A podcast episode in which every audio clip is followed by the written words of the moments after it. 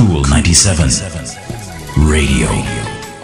Hello there. Welcome to Power Thoughts, the morning edition. Just three minutes to start your day with a positive vibration. Let's talk some more about what we call the victim mentality. We recognize it in ourselves when we're always complaining about something, especially things that we think other people have done to us or against us. What we know by now is that there are three responses when we feel victimized. We can leave, we can take steps to change, or we can accept it.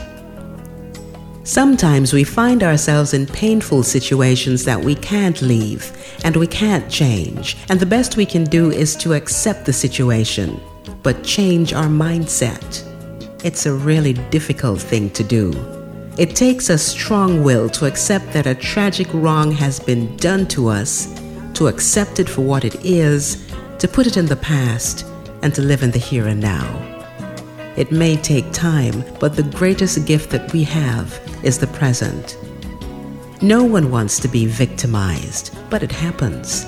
By changing our role from victim to personal hero, we can begin to reclaim our power and become the hero in our own story. Yes, it is hard, but with perseverance and dedication, the hard work will pay off, and in the end, we'll have created a more relaxed life built on our own power. So that's how we start to change the mindset. Accept the situation for what it is, put it in the past, and live in the here and now. That's your power thought for today.